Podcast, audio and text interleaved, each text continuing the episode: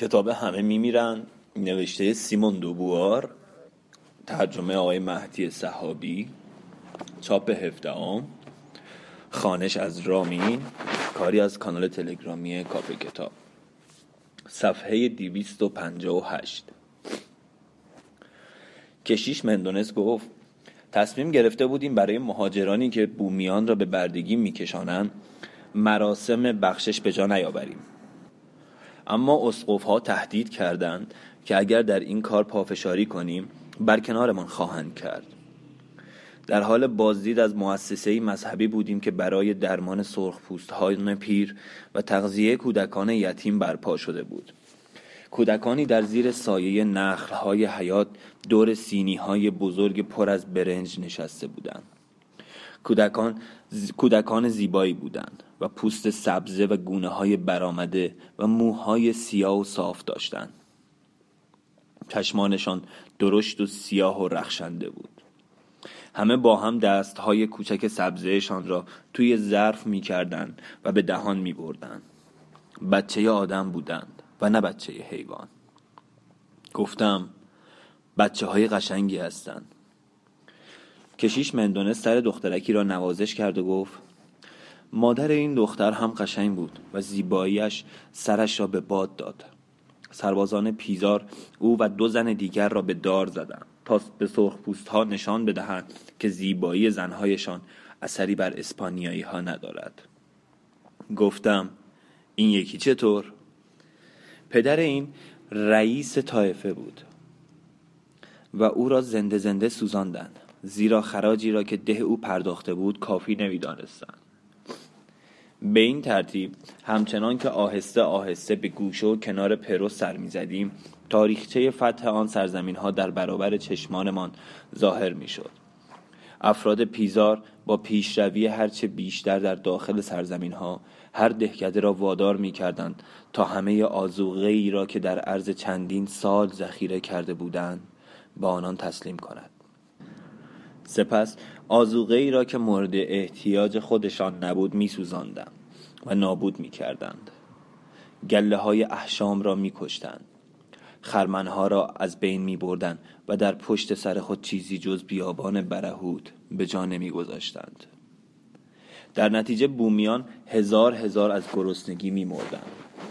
با کوچکترین بهانه دهکده ها به آتش کشیده می شد و روستایان بخت برگشته ای که میکوشیدند از خانه های آتش گرفته خود فرار کنند با تیر کشته می شدند. با نزدیک شدن نیروهای پیزار ساکنان چندین شهر دست جمعی خودکشی کرده بودند. کشیش مندونز گفت اگر باز دلتان می‌خواهد این سرزمین بدبخ را ببینید راهنمایی در اختیارتان می‌گذارم. جوان تنومند سیه چرده ای را نشانم داد. که به نخلی تکیه داده بود و به فکر فرو رفته بود. پسر یک مرد اسپانیایی و یک زن سرخپوست از خاندان اینکاست پدرش همانطور که اغلب دیده شده مادرش را ول کرده بود و یک زن اسپانیایی گرفته بود و او را که هنوز بچه بود به ما سپردند. سرگذشت اجدادش را خوب می‌داند و منطقه را خیلی خوب می‌شناسد زیرا بارها با من به سفر آمده. چند روز بعد همراه با فیلیپیلو جوان اینکا شاه شهر را ترک کردم. نایب السلطنه چند اسب راهوار و ده باربر سرخپوست در اختیارم گذاشت. مه قلیزی ساحل را گرفته بود و خورشید را به کلی پنهان کرده بود. زمین از شبنم خیس بود. به راهی افتادیم که در دامنه تپهی پوشیده از چمنزارهای بسیار زیبا امتداد داشت.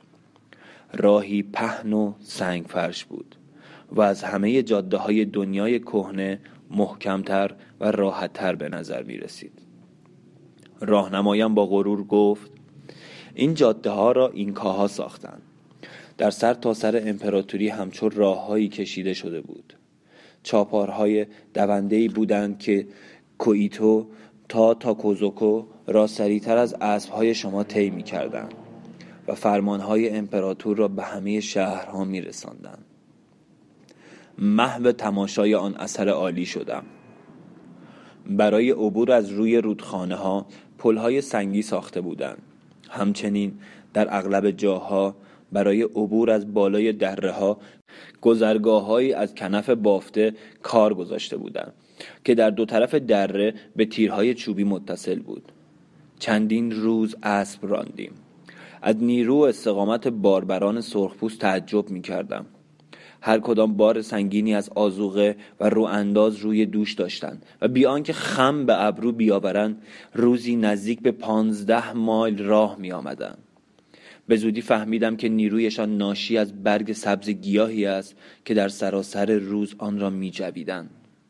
و آن گیاه کولا نام داشت به هر منزلی که می رسیدیم بار خود را به زمین می با حالتی که انگار خستگی آنان را از پا درآورده باشد نقش زمین می شدن. بعد از چند لحظه مشتی برگ سبز می جویدند و دوباره چابک می شدن. فیلیپیلو گفت رسیدیم به پاشاکوماک اسبم را نگه داشتم چند بار گفتم پاشاکوماک این اسم شهری را برایم تدایی می کرد که پر از کاخهای ساخته شده از مجسمه ها و نگاره های سنگی و چوب صدر بود. باغهایش گیاهانی معطر داشت. پلکانهای عظیمش تا دریا پیش می‌رفت. مکانهایی ویژه نگهداری انواع ماهی و مرغان آبی داشت. دورا دور کاخهایش درختانی از طلای ناب پر از گلها و میوه ها و پرندگان طلایی کاشته شده بود. پاشا کماک چشمهایم را از هم باز کردم و گفتم من که چیزی نمی بینم جوان اینکا گفت چیزی نمانده که ببینید. نزدیکتر رفتیم. تپهی که به صورت پله پله ساخته شده بود نقش پایه بنای عظیمی را داشت که از خود آن جز دیواری نقاشی شده به رنگ سرخ چیزی باقی نمانده بود. این دیوار از تخت سنگ های عظیمی تشکیل میافت که بدون هیچ گونه ساروج روی هم قرار داده شده بود. نگاهی به راهنمایم انداختم. با سر افراشته روی اسب نشسته بود و به هیچ کجا نگاه نمی کرد روز بعد از ساحل دور شدیم و از کوه ها بالا رفتیم. کم کم به بالای مهی رسیدیم که منطقه ساحلی را پوشانده بود. هوا خشکتر و سبزی پرپشتر می‌شد. از دور چنین مینه بود که تپه ها پوشیده از سنگریزه های طلایی است. از نزدیکتر الفزارهای پهناوری را می‌دیدی که یک پارچه غرق گل آفتاب گردان و مینا بود. در میان علف ها همچنین ساقه های سبک و بلند گیاهی شبیه گندم و کاکتوس های آبی دیده می‌شد. با آنکه دامنه شیب تندی داشت هرچه بالاتر می‌رفتی درجه هوا همچنان ثابت میماند. از چندین دهکده رها شده گذشتیم. خانه ها سالم اما پوشیده از گیاهان خودرو بود. راهنمایم گفت که با نزدیک شدن اسپانیایی ها ساکنان دهکده به کوه ها گریخته و همه ذخایر خود را همراه برده بودند. هیچ کس نمی‌دانست که پس از آن چه به سرشان آمده است. در گذشته در کوچکترین آن دهکده ها هم کسانی بودند که از کنف و پنبه و از پشم شتر آفریقایی که به رنگ های زنده و درخشان درآورده شده بود پارچه می بافتند کوزه هایی با کف سرخ می ساختند و آن را با چهره آدم یا نقش های هندسی می آراستند اما دیگر همه چیز نابود شده بود. از فلات بسیار پهناوری میگذشتیم که بیش از هشت هزار پا از سطح دریا بالاتر بود و همچنان در آن کاکتوس های آبی می روید. با حوصله تمام جوان این کار را به حرف کشیدم و کم کم با نظام امپراتوری نیاکان او آشنا شدم اینکاها مالکیت خصوصی را نمی شناختن. زمین در مالکیت جمعی بود و هر ساله بین آنها پخش می شد. قسمتی از زمین ها همگانی بود و محصول آن خرج کارمندان دولتی و یا صرف انباشتن انبارها برای دوران خشکسالی می‌شد. این زمین همگانی را زمین اینکا و خورشید مینامیدند. هر فرد در روز خاصی که نوبت او بود روی این زمین کار می‌کرد یا به کار کردن روی زمینی می‌رفت که کشاورز آن بیمار یا بیوه و یا یتیم بود با عشق و علاقه کار می‌کردند دوستان به کار کردن روی زمین های یکدیگر می رفتن و گاهی همه افراد یک دهکده به کار در زمین های دهکده دیگر می پرداختن. در این حالت با چنان شور و شوقی فعالیت می کردن که انگار به یک عروسی دعوت شده باشند. پشم را هر دو سال یک بار بین همه تقسیم می کردن و در نواحی گرم محصول پنبه زمین های شایی از آن همه بود هر کس هر آنچه را که مورد نیازش بود خودش می ساخت زیرا همه در عین حال کشاورز و بنا و نجار و غیره بودند. در میانشان فقیری وجود نداشت. به گفته های فیلیپیلو گوش می دادم و فکر می کردم این بود آن امپراتوری که ما نابود کردیم. همان امپراتوری که آرزو داشتم در سراسر زمین مستقر کنم و به ساختنش موفق نشدم. جوان اینکا گفت کوزکو به بالای گردنه ای رسیده بودیم و در زیر پای خود فلاتی سرسبز را می دیدیم که در جای جای آن دهکده هایی قرار داشت و این دره خورم ولکانیدا بود. در دوردست ها قله سفید مخروطی آزویاتا و سلسله کوههای پر برف آن دیده می‌شد. شهر در دامنه تپهی قرار داشت که در نوک آن ویرانه هایی به چشم می‌خورد. به اسبم مهمیز زدم و به تاخت به طرف پایتخت قدیمی اینکاها رفتم. از میان کشزارهای یونجه جو زورت و باغهای کولا گذشتیم. در سراسر جلگه آبراهایی دیده می‌شد که کار این کاها بود. برای جلوگیری از ریزش تپه ها آنها را به صورت طبقه طبقه هموار کرده بودند. این مردمان که در ساختن جاده و شهر استاد بودند در کشاورزی نیز بیشتر از هر ملتی در قاره کهنه مهارت داشتند. پیش از ورود به شهر از تپه بالا رفتم. خرابه های نوک آن باقی مانده دژی بود که امپراتور برای مقابله با نیروهای پیزار در آن پناه گرفته بود. دژ سه رشته باروی گرد متحد المرکز داشت. که از تخته های بسیار بزرگ سنگ آهکی تیر رنگ ساخته شده بود. تخت سنگ ها را به نحو خلل ناپذیری به یکدیگر متصل کرده بودند. نمی‌دانم چه مدت محو تماشای آن خرابه های سنگی بودم. باروی کوسکو به طور کامل منهدم نشده بود. چندین برج آن هنوز پابرجا بود. همچنین در خیابانهای آن هنوز چندتای خانه سنگی زیبا دیده می‌شد. اما در اکثر موارد تنها پیهای خانه ها سالم مانده بود و اسپانیایی ها چند طبقه از آجر سبک را روی آنها سرهم کرده بودند علا رقم چشمانداز خرم و دلگشا و علا رقم جمعیت کثیر شهر که مخلوطی از سرخپوستان و مهاجران بود چنین می نمود که بختک شومی روی شهر افتاده است اسپانیایی ها از بدی آب و هوا و از نفرتی که نسبت به آنان وجود داشت شکوه می کردن. می گفتند که هر ساله در سال روز ورود نیروهای فاتح سرخپوستان پیرگوش به زمین می چسبانند و امیدوارند قررش رودی زیرزمینی را بشنوند که بناس روزی همه اسپانیایی ها را با خود ببرد. چند روزی بیشتر در کوسکو نماندیم و به سفر ادامه دادیم. هوای دشت های مرتفع چنان خشک و سرد بود که اغلب در کناره راه چشممان به لاشه های یخزده قاطر می افتاد. در آن منطقه سردی هوا مانع پوسیدن پیکرهای مرده می شد. گهگاه خرابه هایی را می دیدیم که باقی بانده کاخ، پرستشگاه و دژ بود. در ساختن این بناها که چندان چیزی ازشان به جا نمانده بود نه تاقی و گنبد بلکه تخت سنگ های بزرگ سگوش و ششگوش به کار برده بودند در آن سوی یک دریاچه بزرگ خشک شده به ویرانه های شهر عظیم پیاهو کاناکاو رسیدیم تخته های از سنگ خارا و سنگ سماق شکسته روی زمین افتاده بود از بنایی که زمانی پرستشگاه بود چیزی جز کوهی از خورده سنگ دیده نمی‌شد. ردیف هایی از تخت سنگ های بزرگ و افراشته مسیر خیابان ها را مشخص می کرد. تا فاصله دوری دو طرف جاده پوشیده از مجسمه های سنگی عظیمی بود که به نحوی ناشیانه تراشیده شده بود. همه دهکده های سر راهمان متروک بود. اغلب آنها را سوزانده بودند. یک بار پیرمردی را دیدیم که در آستانه کلبه تازه ساخته ای ایستاده بود. بینی و گوش نداشت. کاسه چشمانش خالی بود. فیلیپیلو از او چیزی پرسید و مرد با آنکه به نظر می رسید صدا را شنیده در جواب چیزی نگفت.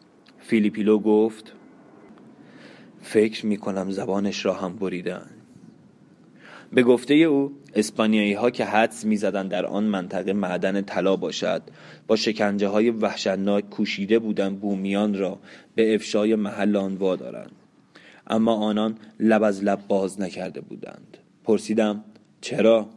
گفت معدن پوتوزی را که دیدید. آن وقت می‌فهمید که چرا آنها نخواستند فرزندانشان به چنان سرنوشی دچار بشوند. خیلی زود فهمیدم. چند روز بعد در سر راه خود به دسته سرخپوست برخوردیم که به معدن برده می شدن. گردنهایشان را با قل و زنجیر به هم بسته بودند و روی گونه هایشان حرف جی داغ خورده بود. چهارصد تا پانصد نفر بودند. تلو تلو میخوردند به نظر می رسید خستگی از پا درشان آورده است. نگهبانان اسپانیایی به ضرب شلاق آنها را به پیش میراندند. راهنمایم گفت از کویتو میآیند. بعید نیست که موقع شروع سفر بیش از پنج هزار نفر بوده باشند. یک بار موقع عبور از نواحی گرم ده هزار نفر به همین ترتیب مردند. یک بار دیگر از شش هزار نفر فقط دویست نفر به مقصد رسیدند هر بار که یکیشان از زور خستگی به زمین میافتد قول را از گردنش باز نمی کنند بلکه خیلی راحت سرش را می برند. آن شب برای اولین بار پس از مدتها دیدیم که از کلبه های دهکده دود به هوا می رود. زن سرخپوست جوانی در درگاه کلبه نشسته بود و برای بچهش لالایی می‌خوان آوازش چنان سوز و گدازی داشت که دلم خواست معنی شعر آن را بدانم. راهنمایم آن را ترجمه کرد. مگر در آشیان بوف مرا زاییده ای مادر که بختم این چنین تیره است که چون بوفی درون لانه گریانم. به گفته او از زمان ورود فاتحان همه لالایی ها آن طور سوزناک شده بود. در دهکده جز زن و کودک کسی نبود. مردان را به زور به کار در مردن پورتوزی برده بودند. در همه دهکده هایی که تا رسیدن به کوه آتشفشان از آنها گذشتیم وضع به همین گونه بود.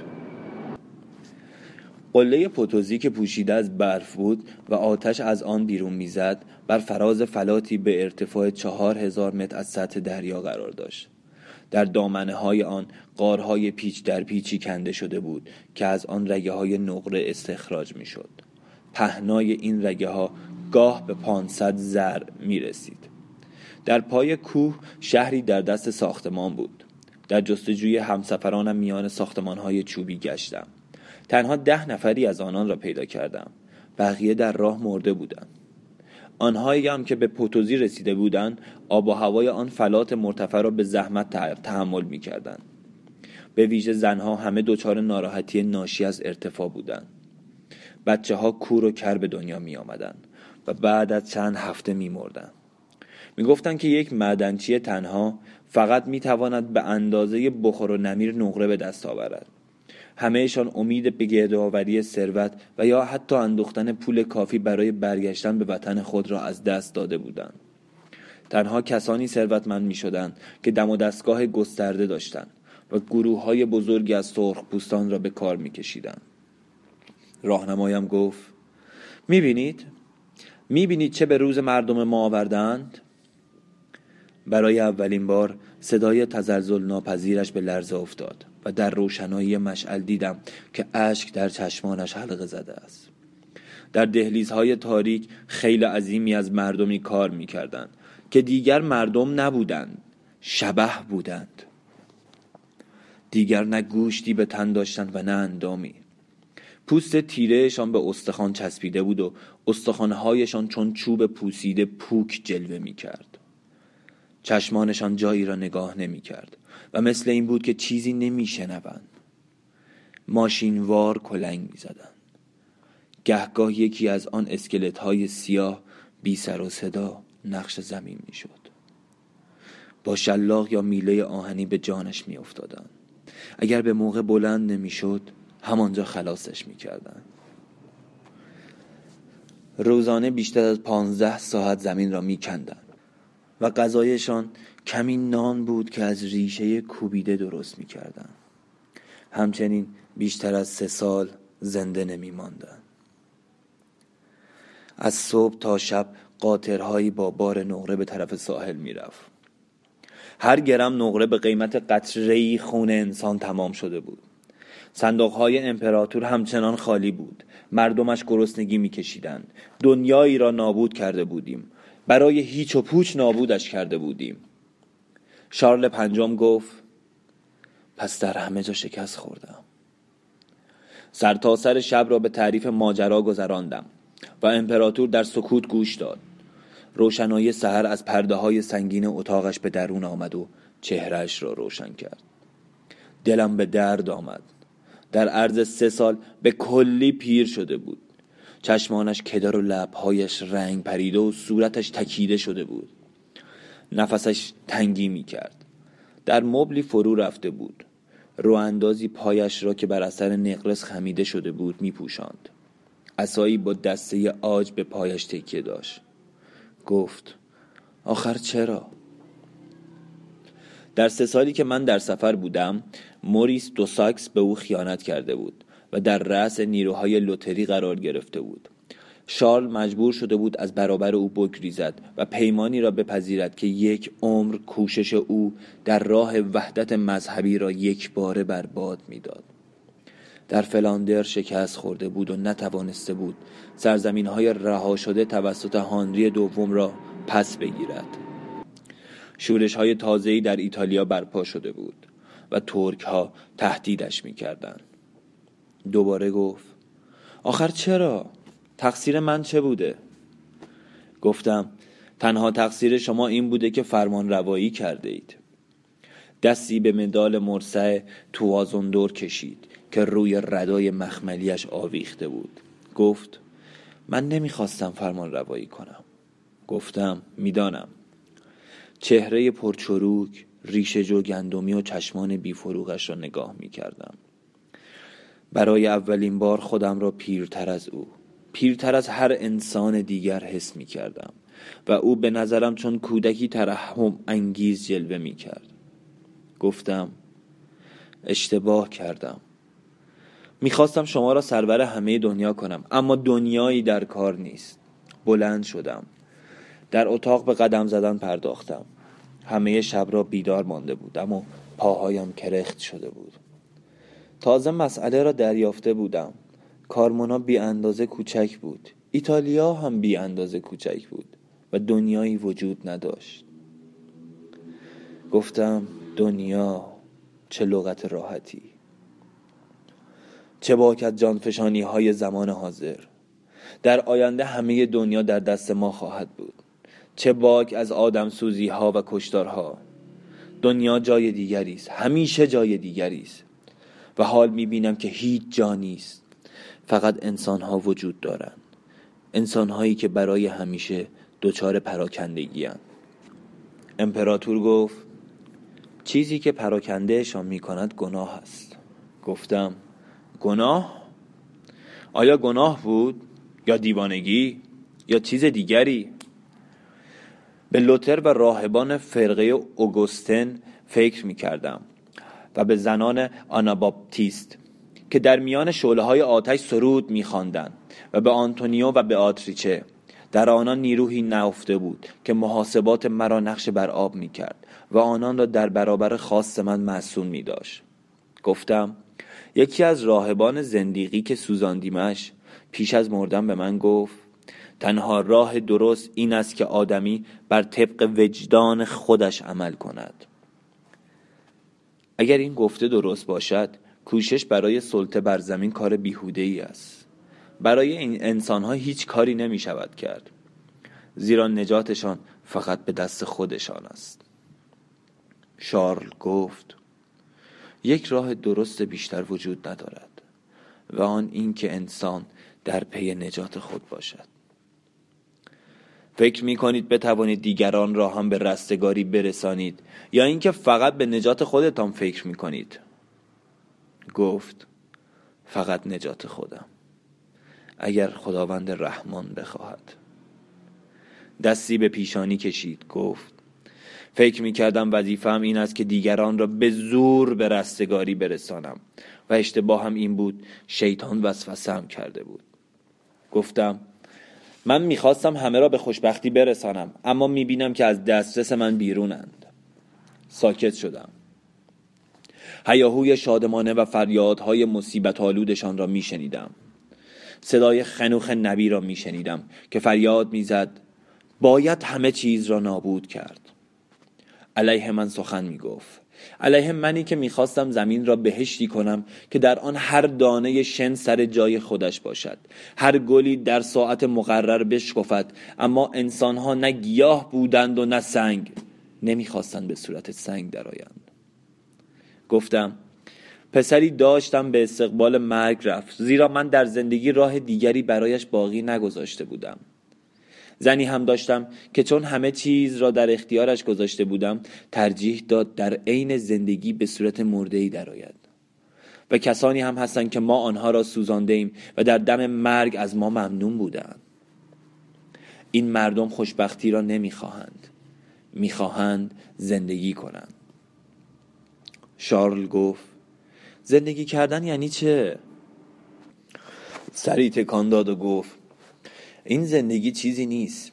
دیوانگی است که انسان بخواهد بر دنیایی که هیچ چیز نیست مسلط شود. لحظه هایی هست که آتشی در دلشان میگدازد و همین را زندگی کردن مینامند. ناگهان موجی از کلمات بر زبانم جاری شد. شاید برای آخرین بار در چندین سال چندین قرن فرصت داشتم حرف بزنم. گفتم مسئلهشان را درک می کنم الان دیگر درک می کنم آنچه برایشان ارزش دارد هرگز آن چیزی نیست که به آنها داده می شود بلکه کاری است که خودشان می کنند اگر نتوانند چیزی را خلق کنند باید نابود کنند. اما در هر حال باید آنچه را که وجود دارد ترد کنند وگرنه انسان نیستند. و ما می‌خواهیم به جای آنها دنیا را بسازیم و در آن زندانیشان کنیم. چیزی, چیزی جز نفرت آنها نصیبمان نمی شود این نظم این آسایشی که ما آرزویش را داریم برای آنها بدترین نفرین است. شارل سر خود را میان دو دست گرفته بود و به این گفته های قریب من گوش نمی‌داد. ورد می‌خواند. گفتم نه برای آنها و نه علیهشان کاری نمی شود کرد. هیچ کاری نمی شود کرد. امپراتور گفت می توانیم دعا کنیم. رنگش پریده بود و گوشه لبش. همچون هنگامی که درد پا آزارش می‌داد پایین افتاد. گفت آزمایش به پایان رسیده. وگرنه خداوند تهمانده امیدی در دلم باقی میگذاشت. چند هفته بعد شارل پنجم در خانه کوچکی در بروکسل به عزلت نشست. این خانه در وسط پارکی در نزدیکی دروازه لوون قرار داشت. خانه یک طبقه و پر از وسایل و ابزار علمی و ساعت بود. امپراتور در اتاقی تنگ و برهنه همچون حجره راهبان می نشست با مرگ موریس دو ساکس بزرگترین دشمنش از میان برداشته شد. اما او نخواست از آن فرصت استفاده کند. از پرداختن به مسائل مربوط به آلمان و از کوشش برای به امپراتوری رساندن فرزند خود چشم پوشیده بود. مدت دو سال کشید تا به کارهای خود نظمی بدهد و در همه آنچه در پیش گرفت موفق شد. فرانسوی ها را از فلاندر بیرون راند پیمان وسل را امضا کرد و ازدواج فیلیپ با ماری تودور ملکه انگلیس را به انجام رساند. اما بر سر تصمیمی که گرفته بود باقی ماند. در روز 25 اکتبر 1555 در تالار بزرگ کاخ بروکسل مجمعی رسمی برپا کرد. خودش در لباس عزا در حالی که به بازوی گیوم دورانج تکه داشت وارد تالار شد. فیلیبرت مستشار شهر بروکسل اعلامیه رسمی امپراتور را خواند. سپس امپراتور بلند شد و سخنانی ایراد کرد. به چهل سال پیش اشاره کرد که در مراسمی در همان تالار ارشدیت او اعلام شده بود. و اینکه جانشین پدر بزرگش شد و سپس به تخت امپراتوری نشست. دنیای مسیحیت دچار تفرقه بود. همسایگان متخاصمی قلمروش را دوره کرده بودند و تمام عمر مجبور به مقابله با آنان شده بود. گفت که دیگر توانی برایش نمونده و اراده کرده است که هلند را به فیلیپ و امپراتوری را به فردیناند واگذار کند. از فرزندش خواست که به دین پدرانش و به صلح و عدالت احترام بگذارد این را هم گفت که خودش هرگز به عمد نخواسته بود به کسی بدی کند اگر احیانا به ناحق به کسی بدی کردم از او پوزش می طلبم. هنگام ادای این آخرین کلمات رنگش کاملا پریده بود و هنگامی که می نشست اشک روی گونه هایش می غلطید. حاضران به صدای بلند گریه می کردن. فلیپ خود را روی پای او انداخت شارل او را به طرف خود کشید و پدرانه بوسید تنها من می‌دانستم چرا گریه می کند روز 16 ژانویه 1556 در اتاق خود سندی را امضا کرد که به موجب آن کاستیلا، آراگون، سیسیل و قلمرو آمریکایی خود را به فیلیپ میبخشید. برای اولین بار پس از سالها خنده و شوخیش را در آن روز دیدم. آن شب املت ساردین و یک ظرف بزرگ پاته مارماهی خورد. بعد از شام یک ساعت به کنسرت ویولا گوش کرد. خانه ای در قلب اسپانیا. نزدیک سومه یوسته برای خود ساخته بود و از من پرسید با من به آنجا میایید گفتم نه. چه کار می توانم برایتان بکنم؟ مگر به این نتیجه نرسیدیم که هیچ کاری برای هیچ کس نمی شود کرد؟ با حالتی اندیشناک براندازم کرد. گفت دعا می کنم که خداوند روزی به شما آرامش بدهد. تا بندر فلسینگ با او رفتم. در اسکله ایستادم و کشتیش را که دور می‌شد تماشا کردم و بادبانها در افق ناپدید شد. رژین گفت خستم فسکو گفت می توانیم بنشینیم. زمانی درازی در راه رفته بودند. به میانه جنگل رسیده بودند و در زیر سرپوش درختان شب ولرم بود. رژین دلش می‌خواست میان سرخص ها دراز بکشد و برای همیشه به خواب رود. نشست و گفت دیگر نگویید بیفایده است. می‌دانم که تا آخرش همین طور تکراری است. فسکا گفت تکراری است. اما هر روزش داستان تازه است. باید گوش کنید. کمی پیشتر نمی‌خواستید تعریفش کنید. فسکا کنار رژین دراز کشید. چند لحظه در سکوت به شاخ و برگ بلودها خیره شد. می توانید مجسم کنید بادبانهایی که در افق محو می شود و من در ساحل ایستادم و ناپدید شدنش را تماشا می کنم رژین گفت بله. راست می گفت اکنون دیگر می توانست آن همه را مجسم کند. داستان که تمام بشود شما را هم می بینم که ته جاده ناپدید می شوید خوب می‌دانید که باید بروید. رژین چهرهش را میان دو دست گرفت. گفت نمی‌دانم. دیگر هیچ چیز نمی‌دانم. فسکا گفت من می‌دانم. و تا آنجایی که بتوانم همینطور پی در پی حرف می‌زنم. رژین گفت بعد چه می شود؟ به بعد فکر نکنیم. من حرف می‌زنم و شما گوش می دهید فعلا سوالی نیست که بخواهیم از هم بکنیم. رژین گفت خیلی خوب. پس بگویید. پایان بخش دوم کتاب.